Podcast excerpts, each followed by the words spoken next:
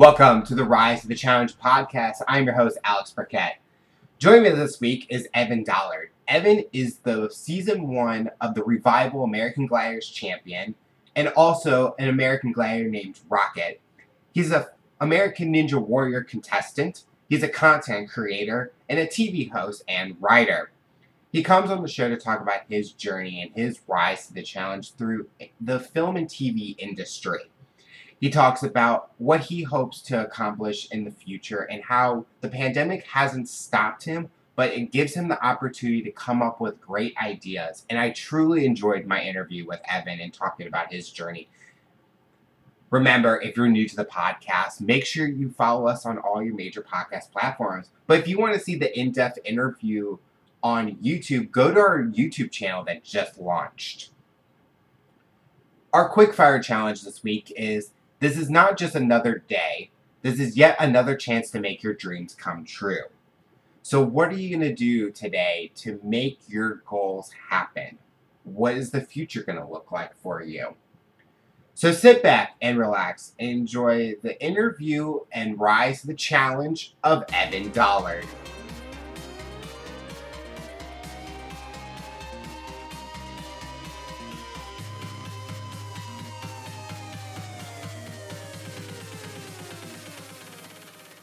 Welcome to the Rise of the Challenge podcast. Joining me today, he's an athlete, TV host, American Ninja Warrior, the champion of season one of American Gladiators, turned American Gladiator Rocket, a content creator. It's Evan Dollard. How are you doing today, Evan?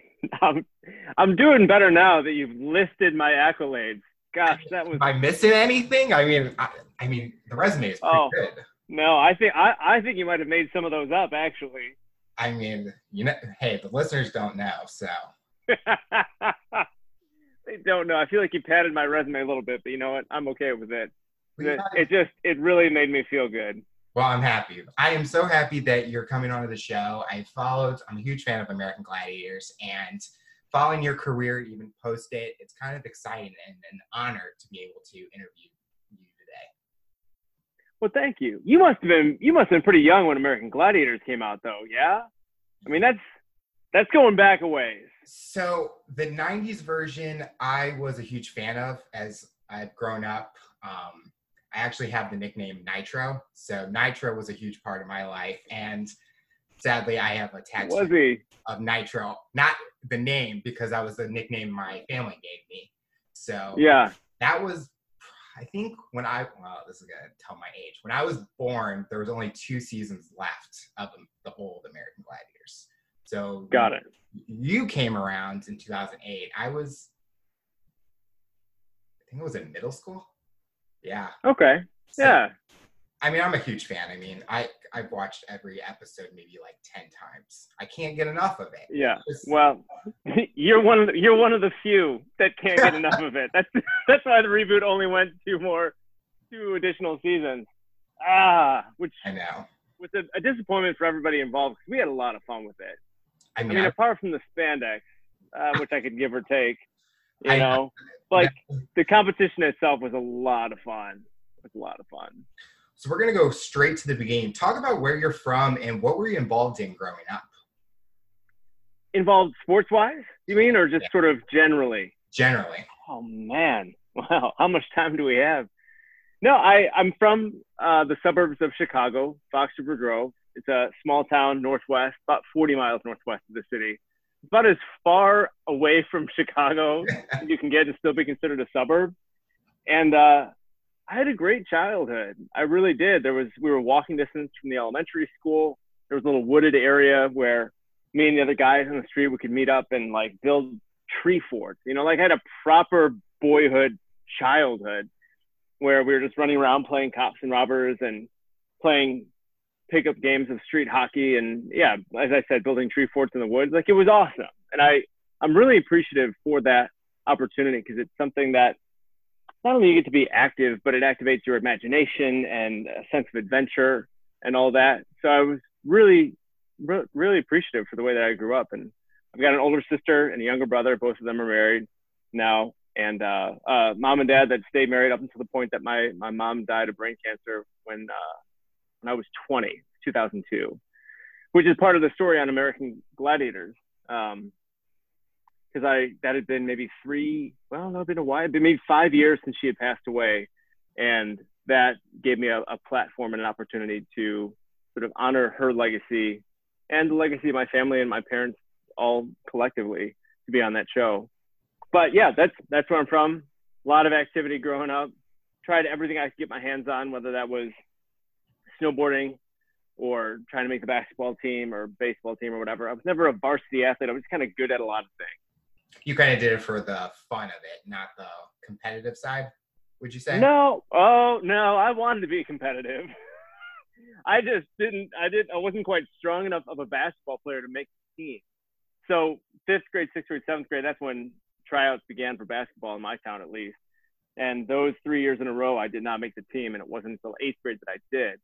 And that was awesome. But then I rode the bench all eighth grade, all freshman year, all sophomore year of high school, and then I decided to branch off into to theater and that's what I. That's basically how I finished up my high school career was doing theater and chorus, if you can believe that.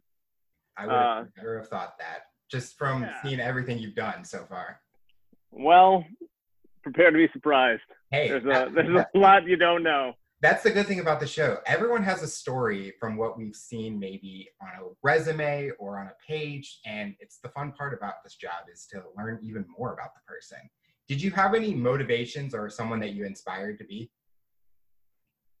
Oh, interesting. You know what I've had a lot of fun watching recently is uh, the Last Dance documentary that came out. Did you watch that at all? Yes. Because that was my childhood. I mean, we had one basketball hoop on the garage, one that was portable, so we could play full court games of, of pickup basketball on my driveway. And then we would lower the rim down and just have dunk contests, and each of us would be either Scottie Pippen or Michael Jordan or other p- players that were popular outside of Chicago at the time, like Shawn Kemp Penny Hardaway, whatever it was. We'd each take on the moniker of, of whatever athlete we wanted to be. And I don't know. So watching The Last Dance was sort of like a callback to my childhood because we, we had three, I mean, excuse me, two back-to-back three-peats. That that's talk about captivating the imagination of a child. Like I, I genuinely through middle school up until the point of like, I don't know, I stopped growing height wise like the NBA is my future. Uh, and once I realized the NBA wasn't my future, that's when I started doing theater. but I was still an athlete. I enjoyed it, but no, competitively, I really wanted to be a great basketball player. And I, um, I suppose my ultimately looking back on it now, my interests were just too divided. I, I loved playing and trying new things so much that I wasn't dedicated to becoming the best basketball player of all time. I just it was the idea that I had of it. So I guess early on you could say that a lot of the players from that Chicago Bulls dynasty were on that list of people that I looked up to. Probably Steve. I, I think somewhere I still have a Steve Kerr autographed hat. You know, it's been fun to see him coaching for for Golden State now because I thought, yeah, that guy. He's uh that could be me. That could be me playing for the Bulls in you know ten years or whatever. But yeah. What was your like goal? Was it just probably being a basketball player, or were you, when you transferred to being in theater, did you have a different goal? Oh, the the goal changed pretty quickly mid mid high school because I think it was I basically went from riding the bench as as a basketball player, played on the soccer team too, and I rode the bench and I was a strong bench warmer, strong, very good at my job. Uh, and then I got uh, by when I when I auditioned for the school play, I actually got cast as the lead my junior year, and I thought, oh, this is way better than riding the bench because now I'm actually on stage contributing, like, and I have a skill set that's seemingly valued here, mm-hmm. and I can bring that to to this production. And then I ended up getting a commercial agent downtown Chicago uh, my I don't know maybe my senior year of high school. So now I was driving downtown by myself, you know, taking taking off from high school early to drive to the city to go on an audition for a TV show or a commercial, and I thought, oh, this is so fun. It was, and and then the the objective became, okay, how can I be more or less an actor? How can I get on television? How can I get on get into film And so my first two years of college, then I actually majored in acting at the University of Illinois in Champaign while I continued to audition for various projects. And then end of my sophomore year is when my mom passed away and it was just really really hard it was it was difficult to to know which way was up the grief was was pretty all consuming you know it is sort of like this cloud you know this this fog that's hovering over you. And it was hard to make i don't know it was right in the middle of my collegiate career. And for me at least that loss made it difficult to make uh, practical decisions for the future. So I, I drifted a little bit at that point. Did you kind of use the inspiration with your mom to continue and going for stuff and knowing that she's there with you no matter where you hmm. That's an interesting question. I don't want to say no. I was just so sad, and it was, uh, and I just missed her, and it. I'm trying to think of what sort of pulled me back into the ring. I guess my, part of it was my friend Becca. She was working at a casting agency in Chicago at the time. So it had been years since I'd done anything athletic. It had been years since I'd, I'd gone on any auditions. I'd finally graduated with a degree in, in marketing communication because I thought that's a practical, applicable mm. skill that I could have and looks good on, on a resume. Took a couple internships in media relations and PR, and it just wasn't for me, but I wasn't sure what was. So Becca was like, hey, I've got an audition coming up for this Coke commercial. Do you want to come in and check it out? So I did. I did not book it, but it sort of reminded me of of that desire, that passion, that ambition, other than just trying to navigate, which heavily my my worldview, my spiritual worldview at the time specifically, and then uh, career wise, what what happens next. So it was probably a good, ah, yeah, a good four years of not really having much of a strong direction and not having this sense that oh mom is with me and she's going to empower me and inspire me to move forward it's more like wow, i'm really turning around right now and how do i get back on track? What was like a job that you got from doing commercials and tv that maybe some people would recognize you today?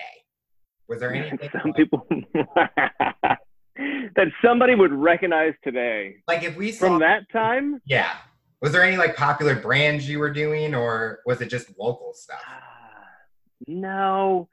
Maybe there was i did goodness gracious. I think i was in a couple of miller lite commercials that aired in canada exclusively. So there might like if you have a canadian audience at all they might be like oh that guy. Um now i gotta find this commercial. commercial in america for like a second. It was it was a holiday commercial for Bud Light, and it's basically you're cheersing, and all the cheersing played out jingle bells or something to that effect. So you see me cheersing someone for like 0.3 seconds, and then I'm gone. I'd be shocked if anyone recognized me from that. The McDonald's commercial that I did, I got cut from the final uh, product, so that one never aired. Ah, that was my my break. When you were doing those alcohol commercials, how old were you? at that time? You has to be. Uh, he had to be 25. Okay, because this I, was probably right before right before Gladiator. Okay, because I'm thinking if you, this was like at the beginning of you going and doing auditions, I'm like, oh, you would be under. Can you imagine? That just would not be a good sign for them. no, I must have been at least 25. So was, that was 25 was a good year for me. I'll be honest with you. Things really started to turn around at 25 for a time did you get any like perks or anything from those companies? Like, did they pay well or give you free stuff? No, uh, no free, no free Miller Lite. Damn. You know, which is probably for the better. Oh. Uh, Bud Light play, played pretty well because they aired that commercial throughout the holiday season.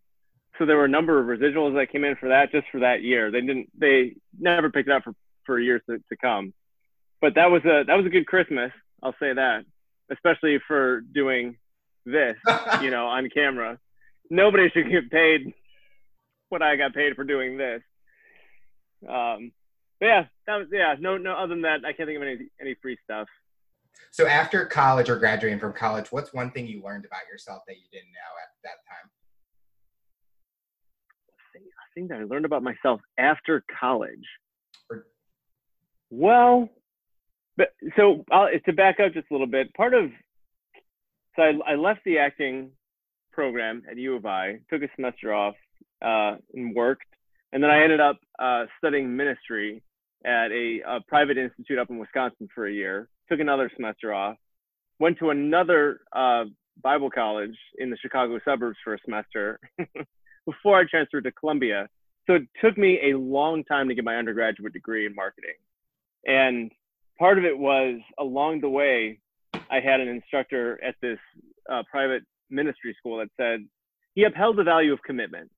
And I sort of held on to that. And I thought it's important for me just to, to finish something that I've started.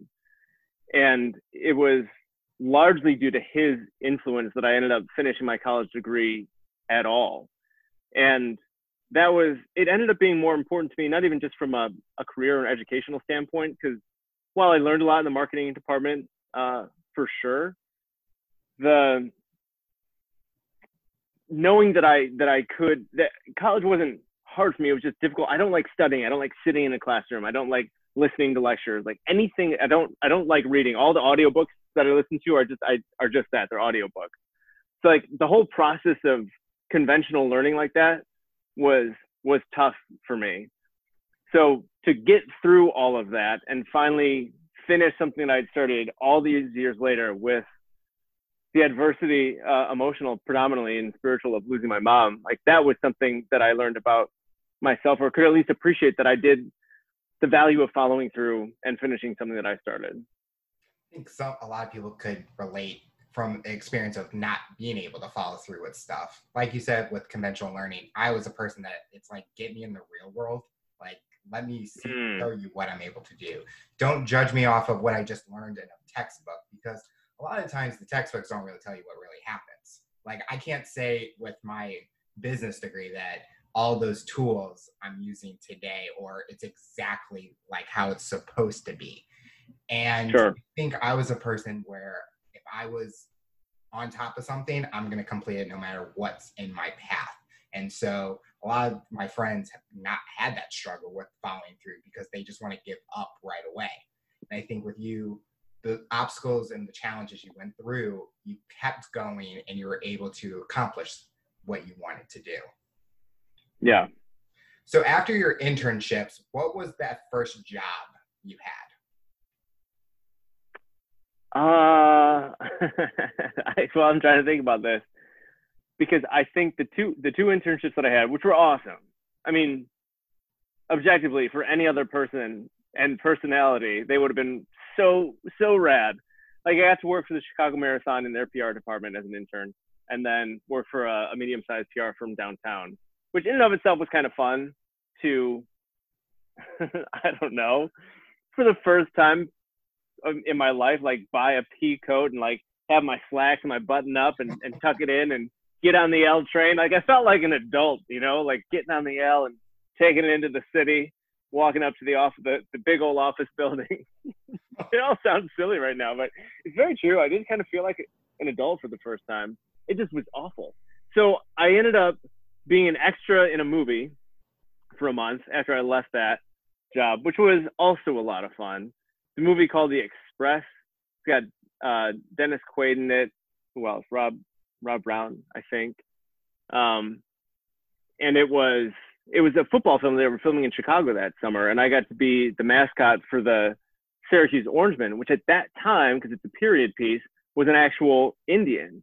So I would be uh, in the makeup trailer every single morning, and they'd they'd put me in the makeup to be the mascot of the Syracuse Orangemen, and they gave me this headdress, and I would just run around up and down the field, and that's how I spent like a month of my summer, which I don't know. I mean, again, it's a period piece. I was about to say I don't know if you can get away with that today, but like you can't. That's obviously why that that mascot doesn't exist anymore. Mm-hmm.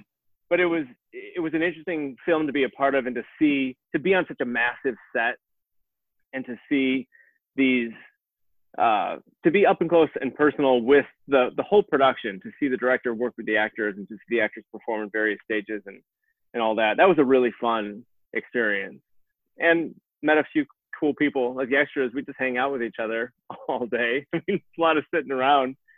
So that was one thing that I did, and then I honestly I got a job at uh, Hollister, working as an assistant manager, I can't. I don't understand why. It doesn't make any sense to me. It's like you. It's Uh. it's kind of like you go from like one thing and then you go back to like the acting and then you're kind of like okay I did that and then you go to something else and then I work at Hollister. It's kind of like you were kind of trying to find what your like what path you were taking and I it some people it takes a little Yeah. and some people it goes they find it right away. So you're just like finding what fits at that time.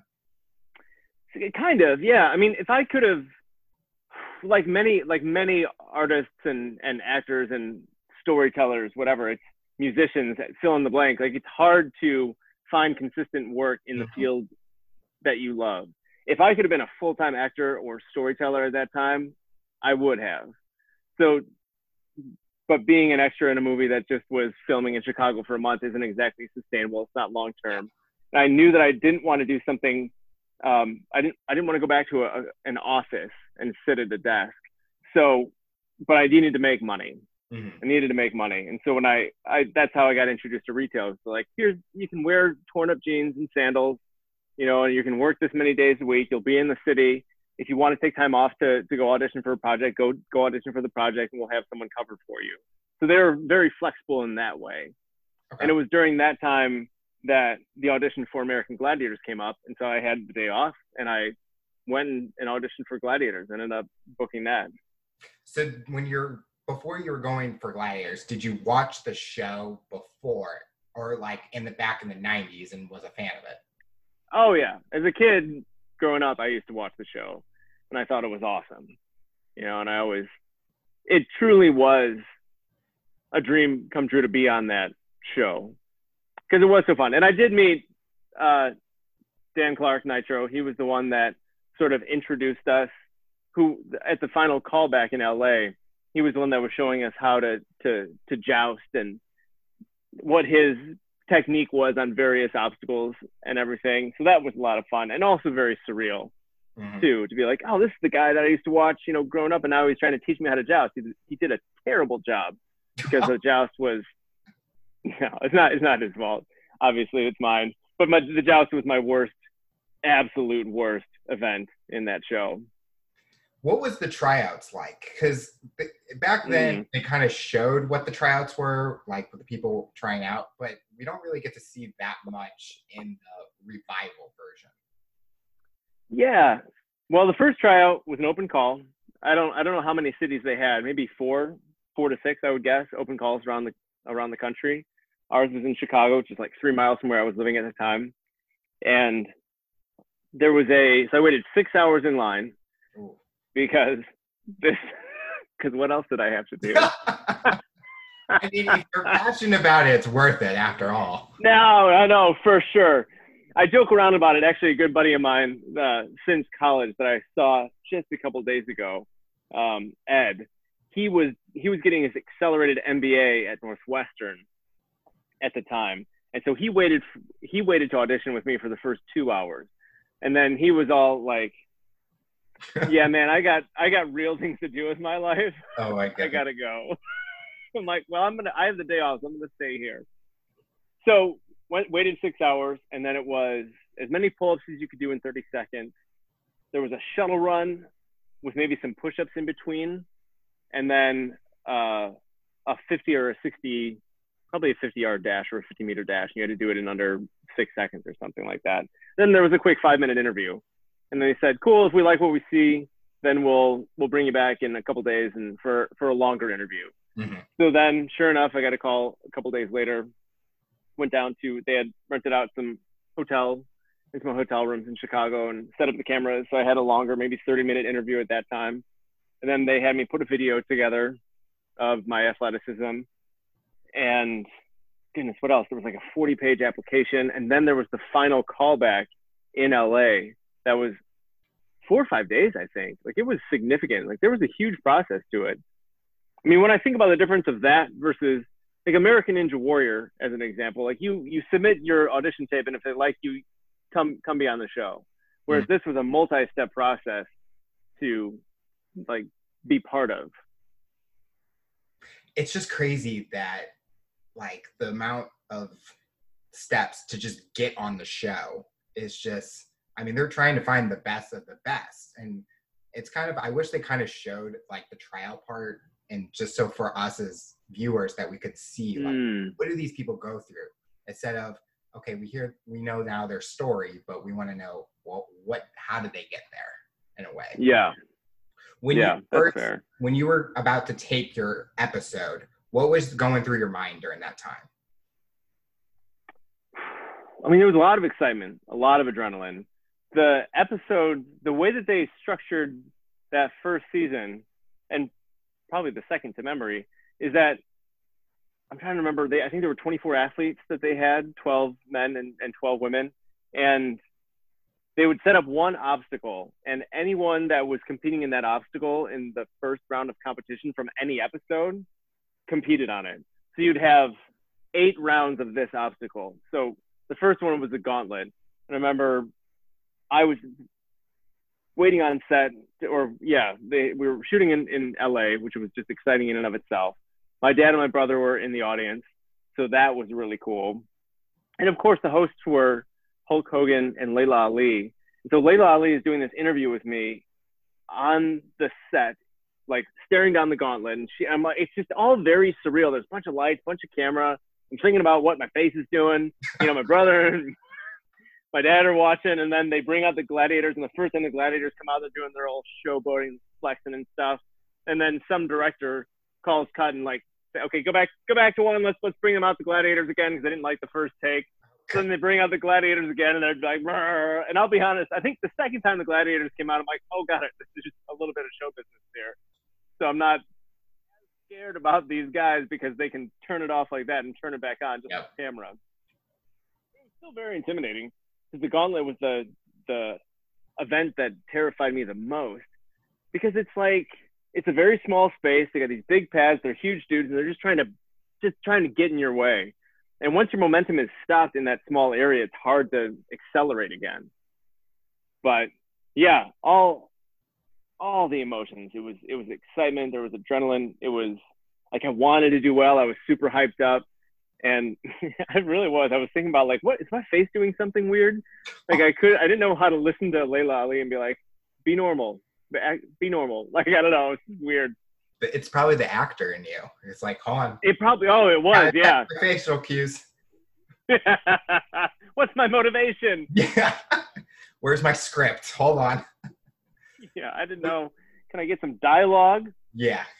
But Would no, you it say was your it was a size- lot of fun. Would you say your size was a disadvantage? Because I think from I think I well I I have to do my research. So the episode said Sure. five ten at the time, and all those gladiators. And still five ten.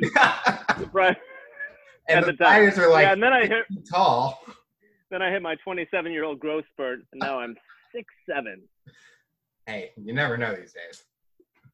That'd be awesome. I always wanted to be a six footer. Never made it. I- Never broke the six foot barrier. yeah, I can say the same thing. I'm about the same height as you, so I know that feeling. Yeah. Was the size hard in some of those events? Because you said like joust and or Mhm. you were very fast on the wall. Like you were climbing up that. Yeah. Well, so I one of my one of my jobs during college was I worked at a Lifetime Fitness in in the Chicago suburbs, and they in in the rock climbing facility, and we had five different auto belays. So you could just clip in and climb the thing as fast as you could. And so if we were setting up or like it was a, a light evening or something, it was just no some downtime, I would just clip in and try to climb these routes as fast as I could. So when I got on set and that was one of the events, I'm like, oh yeah, yeah, I can do that. I can do that pretty easily. Plus the holds were huge, you know, just like huge jugs all the way up. But yes, speed was an advantage in certain events like that one, and a and my size was a disadvantage in the joust for sure. Because I mean, even the second time I joust, second time I jousted Titan, there wasn't even like it wasn't even hitting so much as he just kind of shoved it. It was like a slow sort of push. Yeah. Like, okay, I have all the momentum on my side here because he was at least 70 pounds heavier than me. And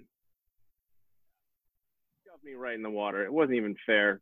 It was so silly and embarrassing.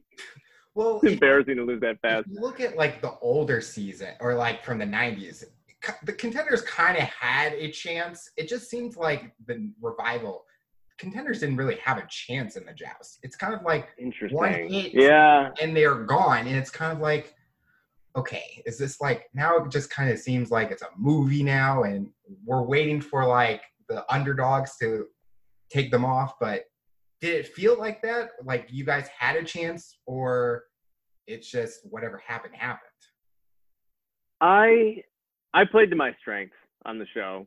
So like I knew that I it's, as long as the events that I was given corresponded to my strengths, I would take full advantage. okay So I think the most the probably the the event that was sort of the most even territory was the hang tough, Mhm. where you're on this grid of, of gymnastics rings, you're swinging and trying to make your way from platform to platform.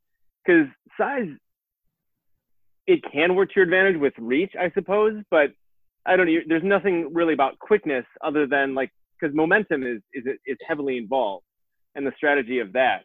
So I think that was sort of an even playing field as far as events go. But I, I had a strategy in mind, and I had learned how to move laterally in addition to going forward on the rings pretty quickly, and that one was a lot of fun. My favorite, probably by far. Um, to think what other events. Oh, and then Powerball was speed was useful, but once Powerball is the one where you had like you you try to take these balls uh, like dodgeball sized balls and put them in little canisters along the way.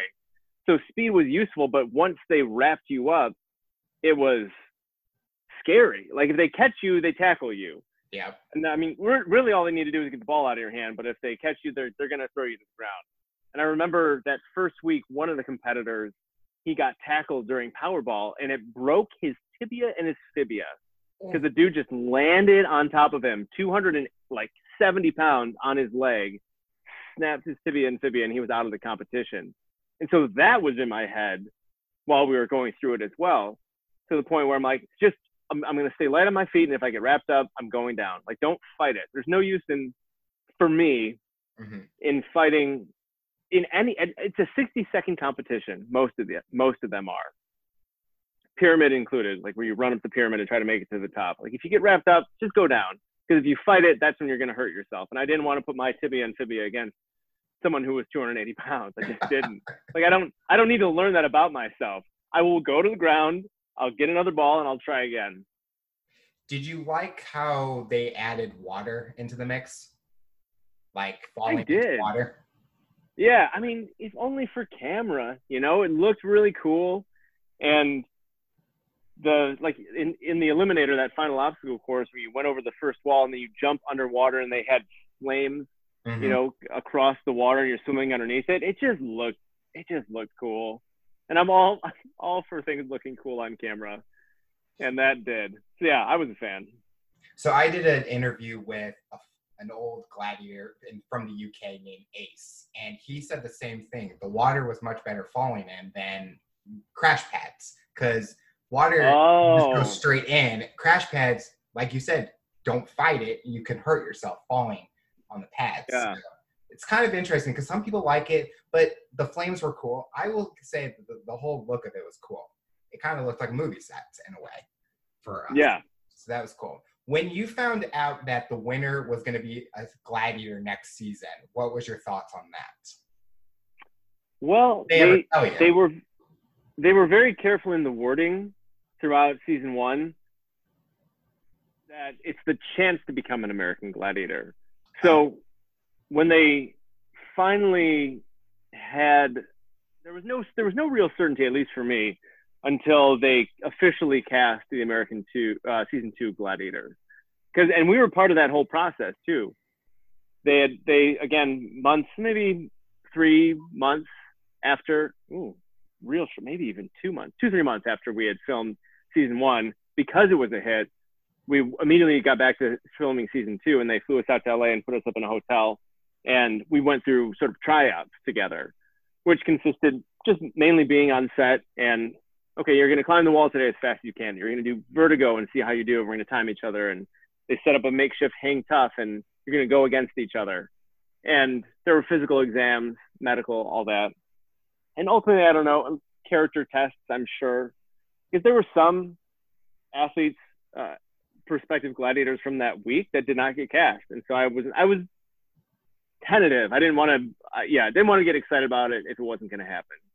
But once I did find out that they were having me on the show, I thought, yeah, like it was it was incredibly exciting because now I got to be on both sides of it, and and this this dream and this this momentum of being on television, which is something again, like we talked about, I always wanted to to be like since high school, even in middle school, like the acting thing. And then once I got an agent, I'm like, how can I do this all the time? Because it's so much fun.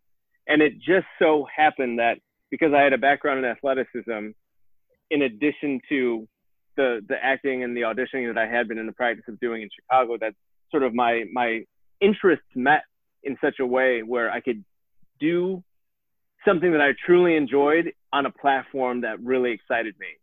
And to have that opportunity to do it a second season in a different role was awesome.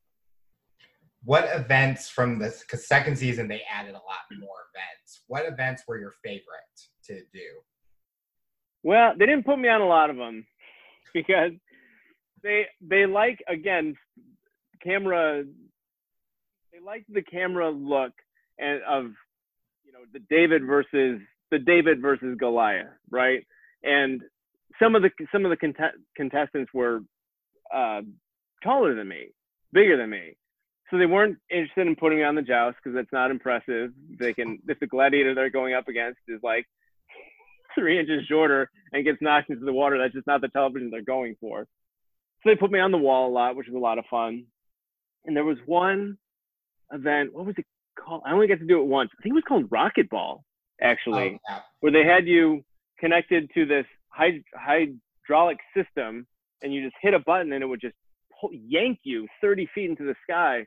And the contestants were trying to take the ball and make a basket, and we were trying to block it.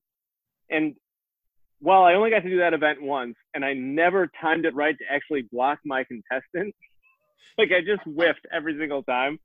It was still so much fun to hit a button and get yanked 30 feet into the air. And yeah, oh, I, that was that was probably the most that the most fun. When I saw Rocketball, it kind of reminded me of you remember the event Swing Shot where they were on the bungee cord? Uh huh.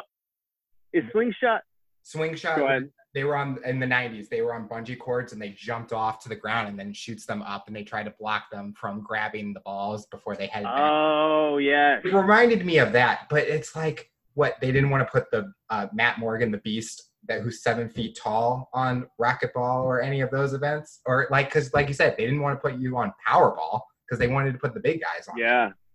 Right.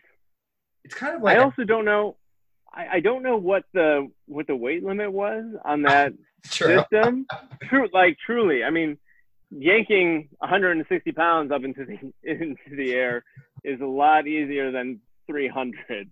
So yeah. that it's possible that that was just that was a logistical concern, but I don't know. Is there any gladiators or anyone from the show that you still talk to today, or who are you close with um, at that time? Occasionally, occasionally Hollywood Yates uh, Wolf.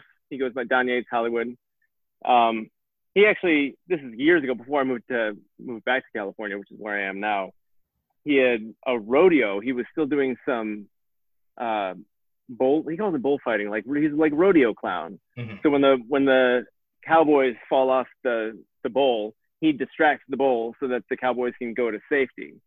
And he had one of those events in Chicago, and I got to go see him do his thing crazy, absolutely nuts to put yourself between.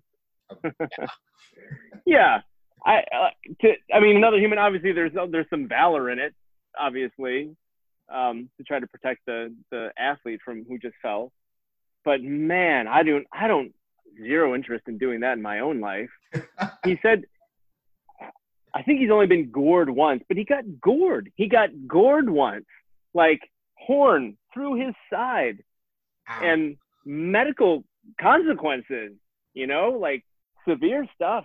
But that was fun to to watch him do his thing. And I met up with him once, maybe a, a few years ago. We've we've we've sort of fallen off, but that's who I was probably closest to for a time. Looking back at your time on American Gladiators, did you gain a skill or something you like we talk about learning about yourself in a way? Oh, did I gain a skill? Uh, I might have lost a skill. That's not good. well, because what, how do I say this?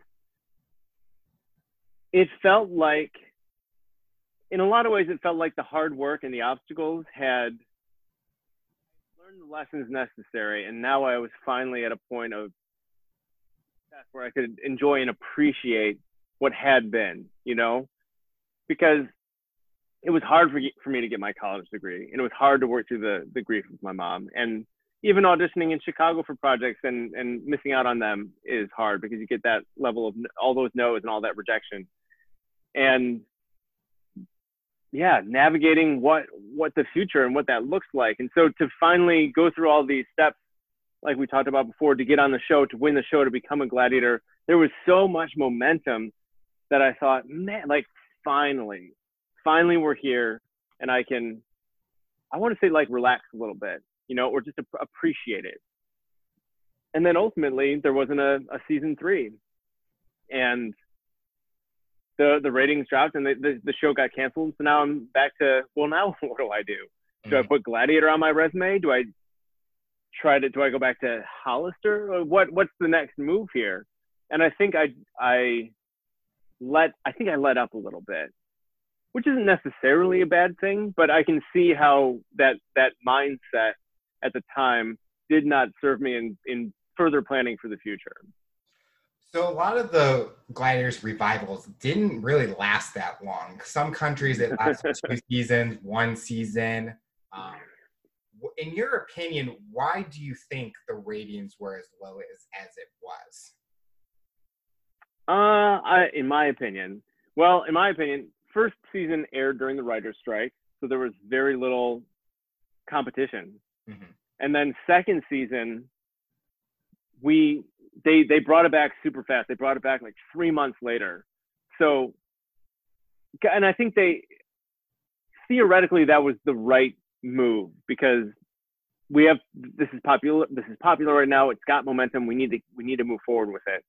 And like American Ninja Warrior does now, it's a great summer program. And so you can look forward to it June through you know early September, end of August or whatever, and that's your summer program that you can watch with your family.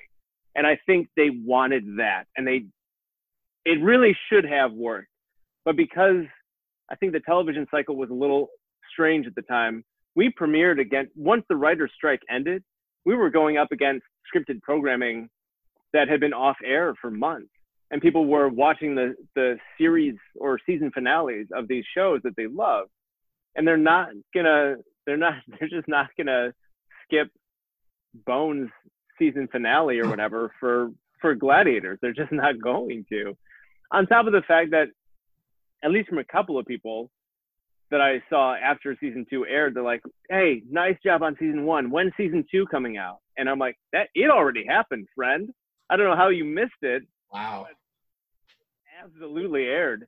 And so I don't I don't know. So I, think they made the right call. I think they went for it. I think maybe if we had waited at least three more weeks to to hype it up a little bit more and let these other series that had been delayed end, that we would have been more successful. They also changed the format to maybe a 90 minute or two hour format instead of an hour. Like they really just milked it for all it was worth. Again, they did the best that they could. Uh, but those are my, and those are only my theories, but there you have it. So they show repeats of it all the time on Pluto TV. Do you happen to watch yourself sometimes? I don't even know what Pluto TV is. So it's an it's an app, and they it's like oh, it's a free TV app. I feel like I'm sponsoring them right now. yeah, this episode on this episode by Pluto, Pluto TV. So it, they have a bunch of channels, and one of the channels is American Gladiators. So they show every season back to back to back, and I think it's been I've had the app for like six months, and I think they they just keep repeating each season, and so they go through all yeah. the '90s, and then they do the revival. So now, I mean, it's pr- it's probably really cheap. It, it's free. It's yeah. like, well, I mean, for them to, to oh, host yeah. the content, I'm not getting residuals anymore. That's for sure. Do you happen to watch yourself on the show, or you're like, that was my past. I don't watch it. Uh, it's it gets a little bit stranger, I think, every year. Not that I watch it every year, but as I, I look back on it now and it's been 10, 11, 10 12 years. years. I, I just, I'm, I look so young and I don't, I don't, it's not embarrassing for me. It was a really fun time in my life. I don't know. I, I don't know how to answer that, but I don't watch it very often, but it's not because I dislike watching it. Um, yeah, it's just not, it's not really on my, my radar at that point. I suppose in a lot of ways I like to yeah i talk about it more than i watch it. I don't know. How to answer that. So after gladiators when did american ninja warrior come around for you? Uh, about two two three years later i think. And that was I, honestly i found myself back working at a working a desk job again because one of the guys i went to high school with he had started a web development company needed a project manager and again, like it's I, if I could have if I could have found a way to ke- keep doing what I was doing, I I would have. But the I mean the the economy tanked, right? We we're in the middle of the the recession and it was hard. It was hard to find work at the time and Gladiators was gone and I didn't know how to I, so now you find yourself in a position well well you got to make money in order to continue to pursue your passion Mm-hmm. And uh, I, I, really appreciated my buddy's creativity and his uh, ambition to start a company of his own. And I like, I just liked him personally. So I thought this is a good fit for me to just be in the suburbs, back back in Chicago, and contribute to a company, get a paycheck, and figure out what the next moves are. And one of the developers for that for that company was the one that said, you know, you should really audition for American Ninja Warrior and show me some clips. And uh, I looked up, it was on G4 at the time. So I went to G4 TV's website and they were, applications were, were currently open. Like it was this two week window or whatever. And I had found it right in time. So I just sent them Uh, a reel that was mostly me as a gladiator because I thought, you can't say no to this story. Am I like, I'm not. It's free promo for them. You want, yeah, you want a, you want a former gladiator on your show, don't you? That's basically what I did, and I, I got to compete on that show as well, which was a lot of fun and a lot harder than Gladiator, a lot harder. I can believe that one. Yeah. What was the most challenging obstacle you faced on that show? On Gla- on Ninja? On Ninja Warrior. Hmm. Well, I fell on the salmon ladder although I don't feel like that should be the most challenging because I I've completed this I've completed many a salmon ladder in my day, so I don't want to call it the most challenging. That first season, season two that I competed, they were still taking us to Japan. So I mm-hmm. qualified top ten. We went to Japan, and I fell on the third obstacle in stage one, which was the rolling escargot, where you sort of like plaster yourself up against this wheel that oh, rolls oh, down a platform. And season six, they brought they they created that obstacle in Venice Beach, and I succeeded on that one. But that was a lot more reasonable. Like the the momentum that of the the centripetal force, the momentum that was just like trying to pull you off that wheel on the Japanese version was ridiculous. Like it was like boom, boom, boom, boom, boom, boom, and I desperately tried to hold on, and I just couldn't.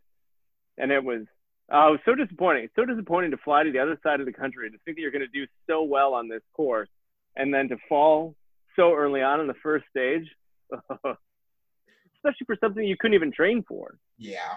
What was the mindset? So how when you didn't complete an obstacle and it, it was over for that run, how did you get your mindset going to be able to stay focused and try for next year or continue on training for it? Um, well, at the time, it was just fun. It was a lot of fun, and I, yeah, I had again, my my my worldview has has been challenged and upended multiple times throughout my life. But at that time, um, I had been praying pretty hard for an opportunity to like, tr- like I'm like, just I just want something to train for. I want something to train for that can give me a focus and get me excited about life again and have me chasing something, I guess, bigger than myself that aligned with not only my passion, but what I was good at. Mm-hmm. And that came along. And uh, by qualifying top 10 that second season, they wanted me back for a third season and then the fourth season. And I thought, yeah, this is, this is it. Like, this is something I can train for that I'm excited about meeting new people, learning about what parkour was and free running for the first time. And then I started got I got to train at the Tempest Academies that were now opening up for the first time in Los Angeles, and met a whole new group of people that were training a, a different way that I had never experienced before, and it was fun. It was a lot of fun, and I got it was easy to get excited about it, um, because I thought I can keep doing better. I can keep getting better at this thing, and this is exactly what I've been looking for and praying for. And then season five, that's when I was asked to host a web series on how to train to be a ninja warrior. And that was again sort of this reminder of like, oh yeah, that's right. I love being on camera. I just do. This has been part of my narrative for a long time. And I've just had a difficult time finding ways to to make it sustainable long term. And so that was much like when my friend Becca had invited me to audition for that Coke commercial all those years ago, it was another reminder of like what what I originally had in mind for for my life and what I truly enjoyed, and that was a that was cool. That was a really fun experience. So Ninja Warrior gave you kind of the opportunity to become like a content creator with your YouTube and the web series, where you were being around a lot of people who were on the show was that a great opportunity for you where you got to learn from the people who became experts and who are big names on Ninja Warrior now? Oh, sorry. Ask the question again. I want to make sure I understand it correctly. So Ninja Warrior gave you the opportunity, and you started. You had a YouTube channel where you were working with other fellow warriors was that the opportunity you were looking for like with the web series that they gave you the opportunity to do and you would be able to make content? Yeah well ninja quickie came out of I, i've been working for a so again much like my entire professional career if we want to call it that i've had to find ways to make money to make ends meet. And i was working for a nutrition company quest nutrition at the time and they were very much about um, finding ways to create opportunity for yourself to do what you love. And I was highly encouraged by a few of the people that I was working with at the time for me to create a series that I could, I didn't have to be reliant on somebody else to say, here's, here's money, here's the opportunity and the platform, go, go do what you want to do. So I created Ninja Quickie because I found I could do it very quickly. Stupid. Uh, I, yeah, I, I found that I could film like multiple episodes in one day, and through uh, learning to edit on Premiere Pro, I could edit all the episodes myself. I could host them all myself, and I had friends that were willing to help me film them. And a lot of the athletes early on wanted to be a part of that.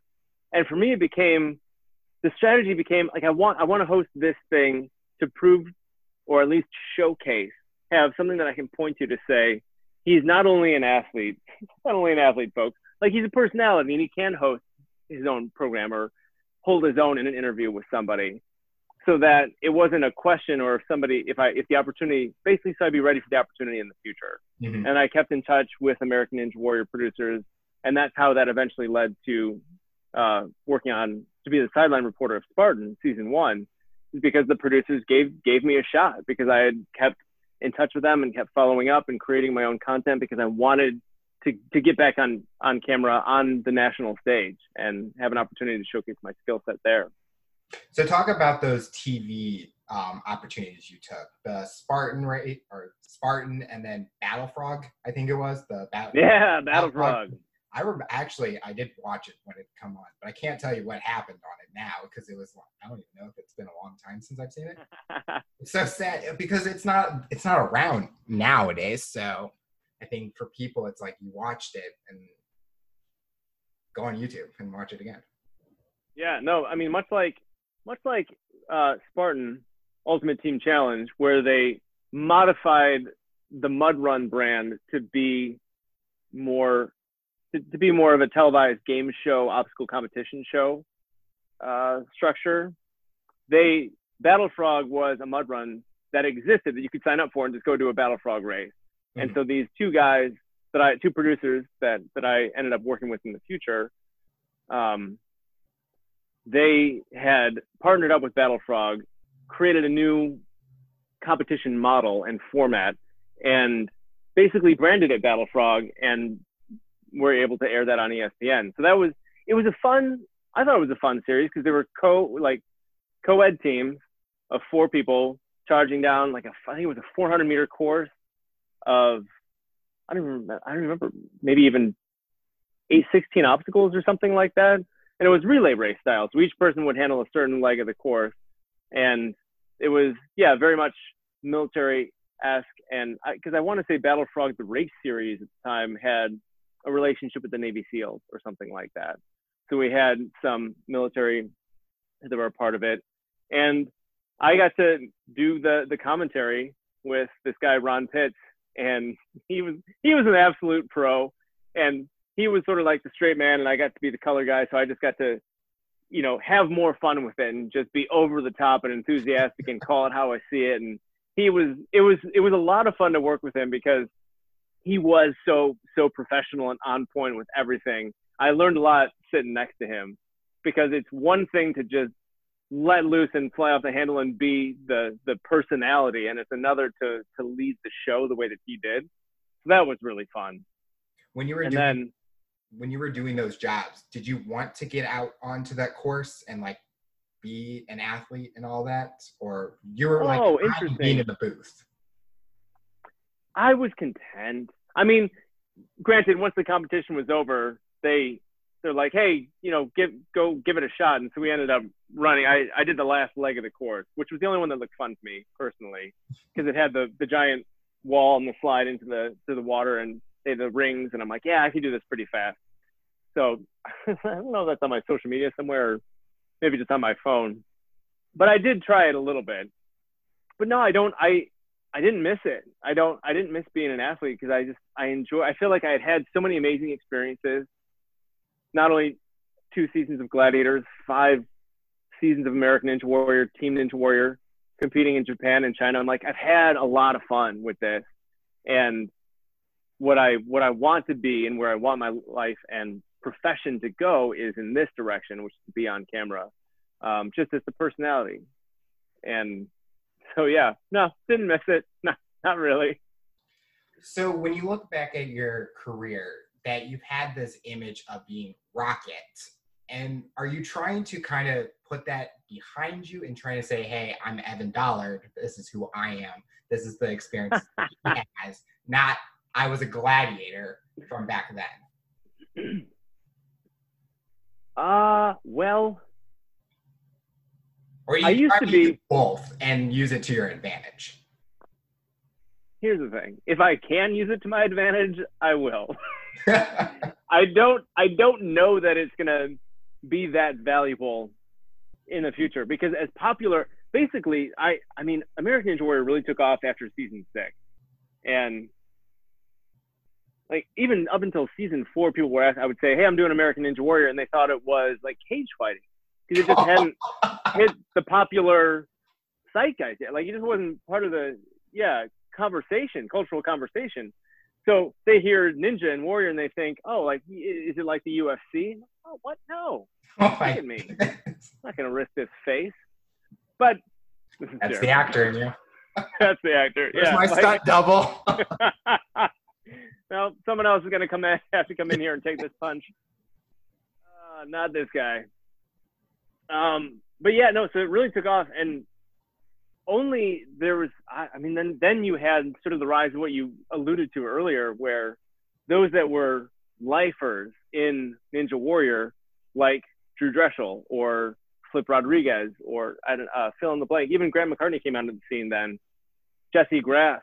Like all these people who I had competed with for several seasons and we're just like doing our thing all of a sudden it becomes this phenomenon and this sport. And now ninja gyms are popping up all over the place yeah. I mean, I remember when I showed up season two in Venice for the first time, and they asked me if I was a CrossFit athlete or a parkour uh, or a free runner, and I, I didn't know what either of those were.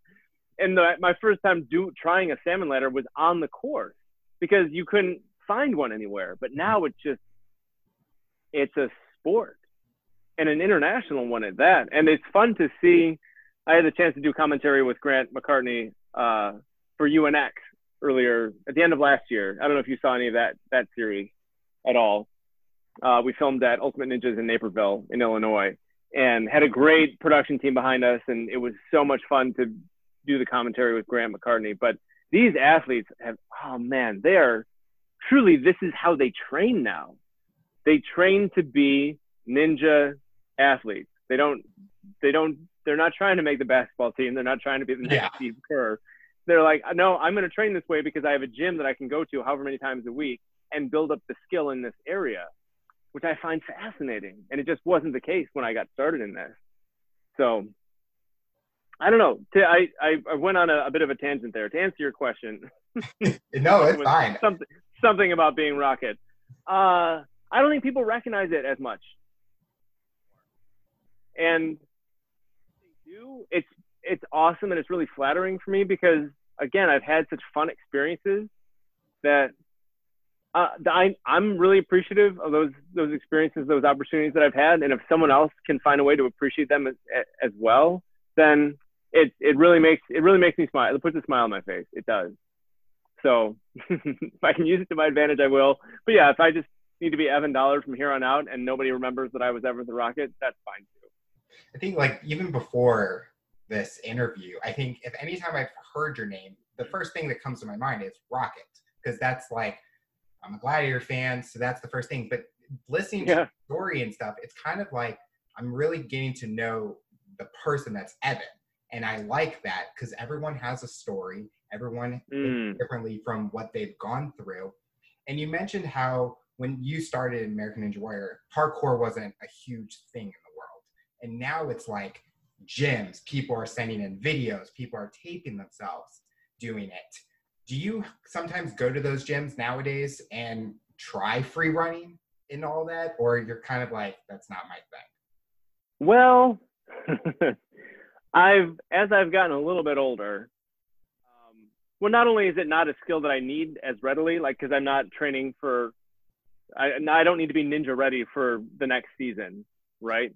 So I don't have to I don't have to train that way. And I've enjoyed I enjoyed for a time, especially at Tempest Academy, uh, South Bay, and the one that's up in Northridge here in Los Angeles, learning new skills safely in an indoor environment and being able to test myself in that way. But it is still it can be hard on the body. And as I've gotten older, I'm like, well, maybe I'll just stick to the pull-ups and do my sprints and and some plyometric exercises and all that and just make sure that I'm functional and still explosive and that my body is responsive but I don't need to push myself in that way anymore.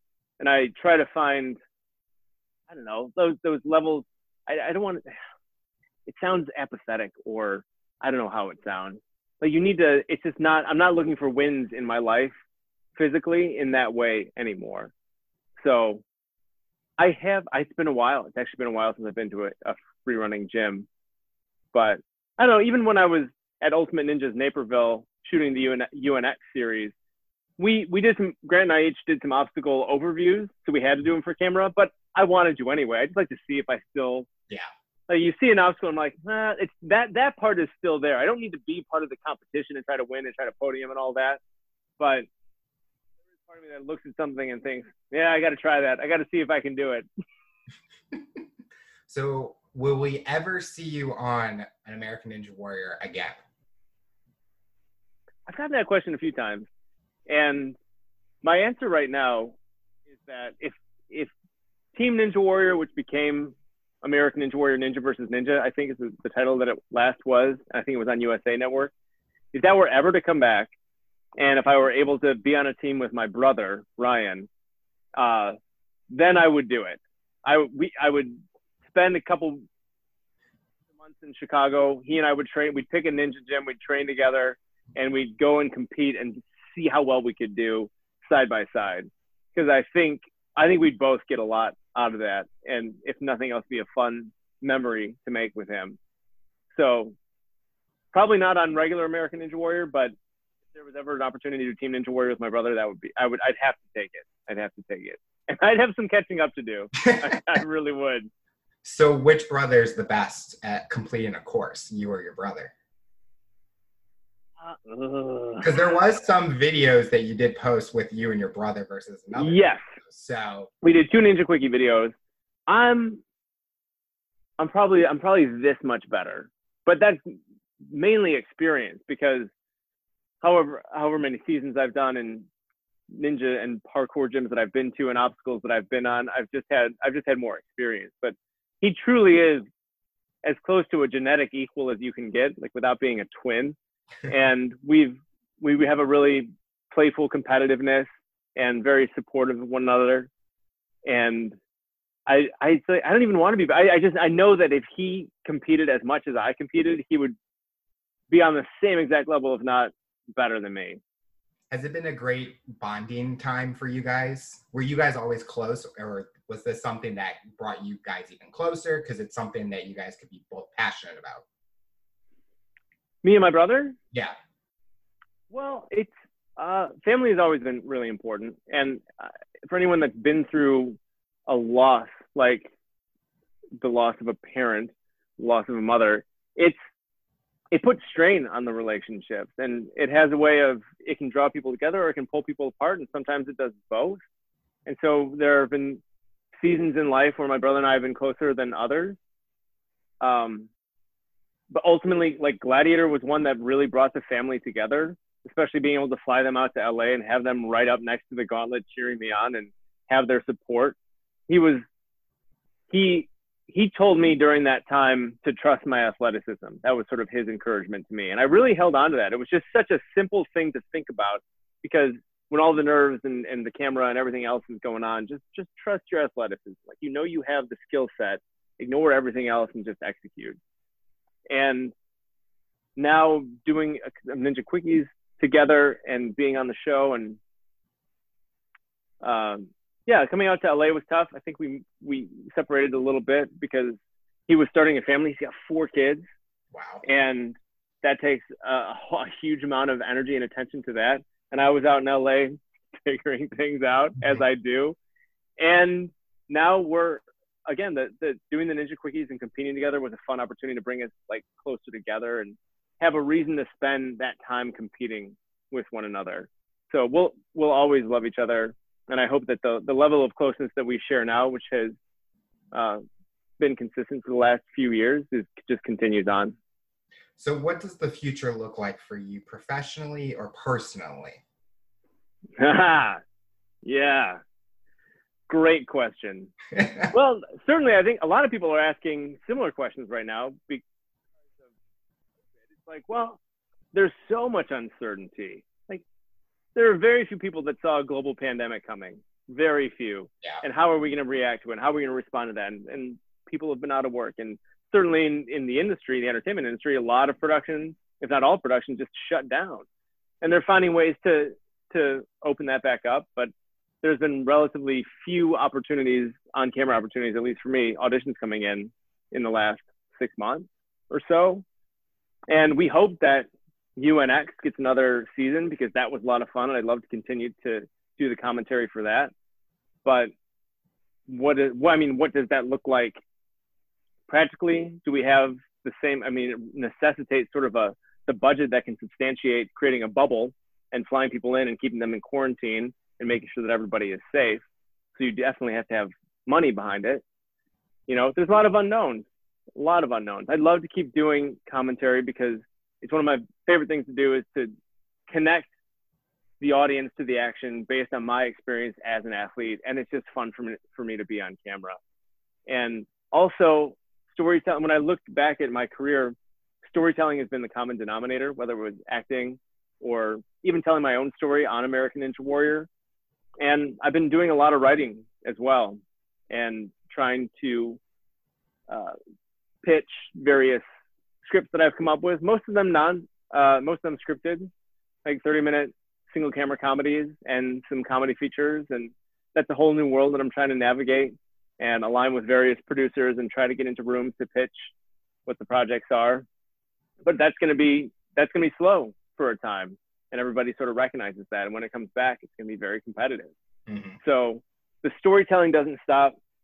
Uh, the, the the hustle doesn't end. It's just a matter of how do we piece this all together, find a way to to make a living, and ultimately, what I my sort of working mission statement at the moment for my personal and professional life is to add heart and humor to the cultural conversation through really good stories, and that can be someone else's really good story. If with me as a producer, that can be, you know, highlighting what I've overcome in my own life, if that's something that's useful, or doing maybe even doing a podcast. I don't know, but I'm going to continue to write. I'm going to continue to audition, continue to create, and look for opportunities of my own, and see where things go.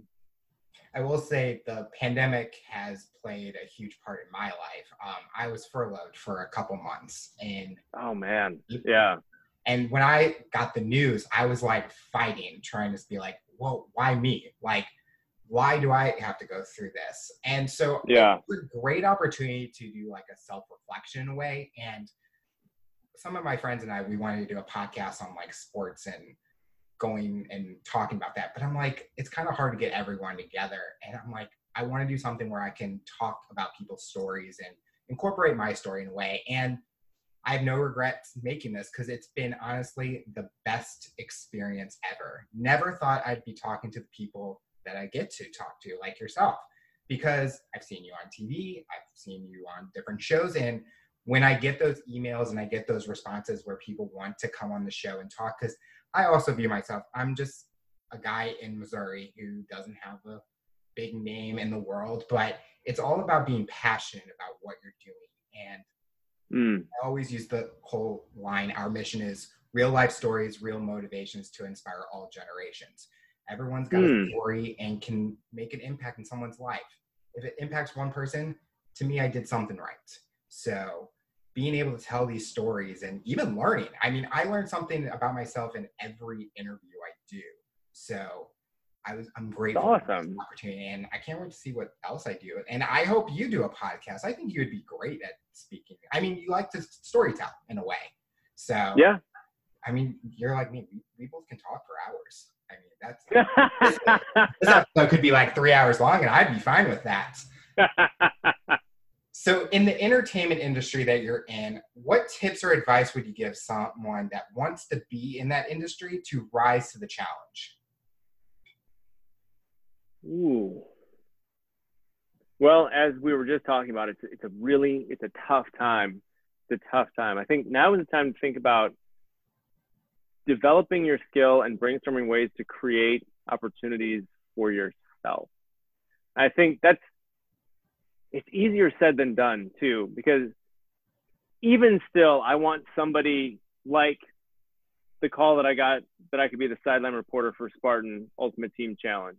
I thought, yes, this is called. This is like basically Hollywood calling. This is all the hard work paying off, and somebody I can just show up on set and do what I do and, and focus on that and get better at that skill. And then that only went one for me. Only went one season, and now it's like back to the drawing board and figuring out what to do. So it's critical that you continue to develop your skill and find opportunities and create opportunities for yourself. And part of my struggle over the last, well, probably three and a half, four years is wondering where my place was within obstacle competition, the obstacle competition space. Because I feel like doing the sideline reporting for a national show is like as as big as I could have gotten without like by by hustling on my own. Because I cannot although I have I tried to develop I, I was in working with the Battle Frog producers actually to create our version of an obstacle competition show. And we had a really good team put together. We had some awesome meetings and some fun momentum that was part of that a few years ago and then ultimately uh, it didn't pan out because it, t- it it would take a network that has that distribution to bring and and access to advertising dollars in order to create the show at the scale that we wanted to. So take the I guess if I could simplify what I'm trying to say is like take the big swings but find find those pitches that you know that you can hit as well if I can use the the analogy.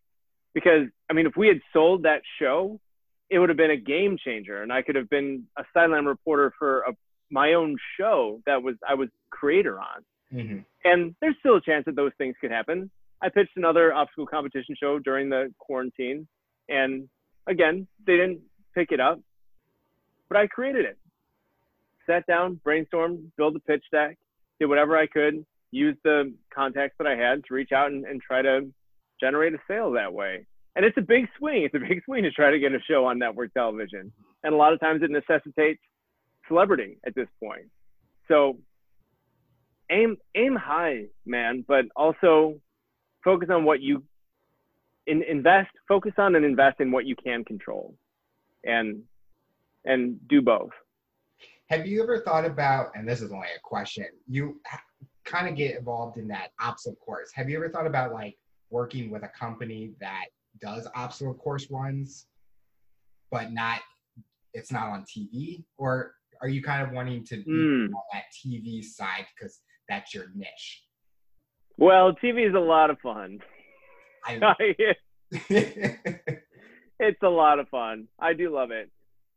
Um, and a lot of the obstacle competitions, like Spartan or Tough Mudder, they're not really my scene because they're mostly running. It's like a lot of running. If you're not a good runner, it doesn't matter if you're the best person on the obstacles because the mile you have to cover between that obstacle and the next one. If you can't get there, I'd be dead. I'd be like, "Can I- yeah.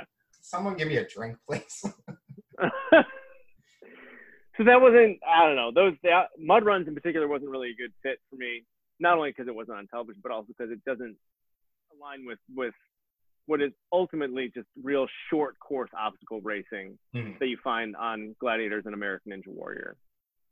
So that's why UNX is such a cool opportunity because Ethan Swanson was one integral in creating that project and bringing it to life. And this is what he's done. And he's been a part of those gyms for a long time. He's been in the Ninja Warrior community for a long time. And he was wanting to create a series that took the athletes as seriously as he took the sport and did a great did a great job with it, honestly. So hopefully that'll be an opportunity in the future. And I, I totally understand where you're coming from with you want to you're passionate about some one area and you want to be able to make it happen. And I think I think once we get through this pandemic situation, I think a lot more things may be opening up and maybe they're like, okay, we see how all these shows are doing because it kind of like the show Ultimate Tag that's out right now. It's kind of yeah. that show blows my mind. I'm like, they took a fun, simple concept and they made this like huge thing with it. But I get addicted to it. I watch it every night or every week that it's on. Hilarious. There's a lot of Tempest guys on that show. Like Jesse La Flair, he's done a couple ninja quickies. I'm he's- actually, I actually, he wants to be on the show, the sh- my show. So we're still trying to work out the details because he's so busy. Like he's a busy person. Well, But makes sense. I'm Makes sense. I'm He's very talented. motivated to get him. I'm gonna take it. There's gonna, there's got to be a time for all of us where like it'll work. Yeah. Never say never. the final question I have for you, based on your journey and someone that's listening to this interview, what tips or advice would you give them to rise to the challenge to overcome obstacles and accomplish their goals? Hmm. Well, it really does. It really does come down to mindset, I think, which I grapple with continually. So, a good starting point is the book Mindset by Carol Dweck, which talks about the difference between a fixed mindset and a growth mindset and how you can actively pursue having a growth mindset. And really, that just helps you to find and creative solutions to problems. Because the truth of the matter is at least in my experience some people hit it big and they have and and the obstacles are few and far between. That is very rare. Mhm. you are are going to experience rejection. The first idea you come up with is going to fail. The second one's probably going to fail too. And it's hard especially if you care about it like the the scripts that i've written are probably the things that i care most about because it's a very it's very much an extension of my personality, take pulling some stories and, and perspectives from my own life, putting the characters on the page, building this arc.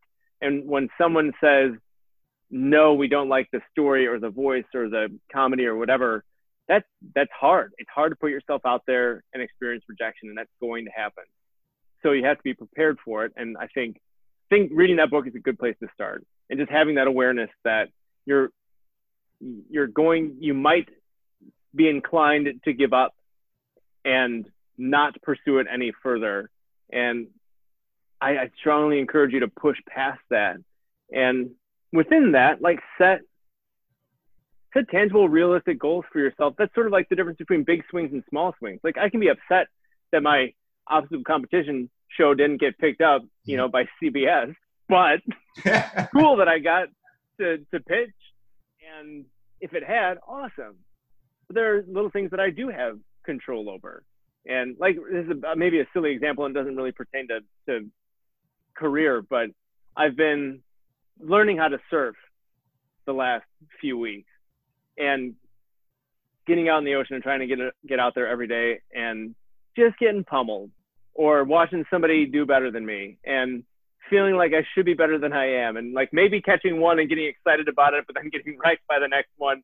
And like trying to navigate and learn that new skill has been oh it's been brutal. It's been brutal. But to show up every morning and push past that failure and i don't know at least in my life sometimes it's helpful or useful to have a skill physical or like outside of the discipline which you're focused on professionally to experience a little win in that area. Mm-hmm. to again much like when i finished college to be like oh yes i can do this. I can set my mind to something and i can accomplish it. And it might not be the end all be all but i committed to it and i did it.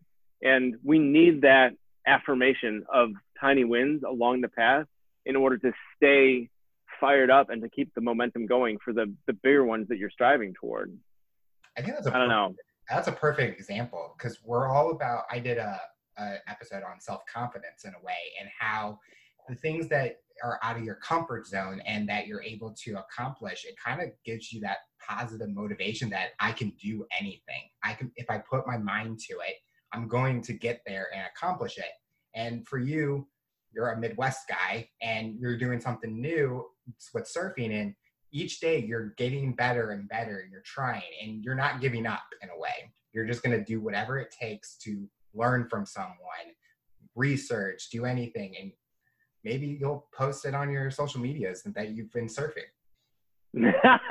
Maybe i will we're, maybe i will we're going to see you on espn on the i don't even know the ultimate surfing league or something you're going to do sideline reporting for that can you can you imagine this whole time my real calling has been surfing. Oh man. That happens. I'm gonna be like, um, everyone go back to my interview that I did with him and you'll see we just talked about this. Anything is possible, everyone. Well, Evan, I want to thank you so much for coming onto the show and taking the time to talk about your journey. I've definitely learned a lot from you, and I've enjoyed each step that you took to overcome challenges and what you've learned about yourself from your experience. Thank you. I really appreciate the opportunity. Thanks for, for having me on the show today. Tune in next time to hear my next guest talk about their rise to the challenge. Remember, you can follow us and subscribe on all your major podcast platforms, but also make sure you check out our YouTube channel to get the full in-depth interviews with video.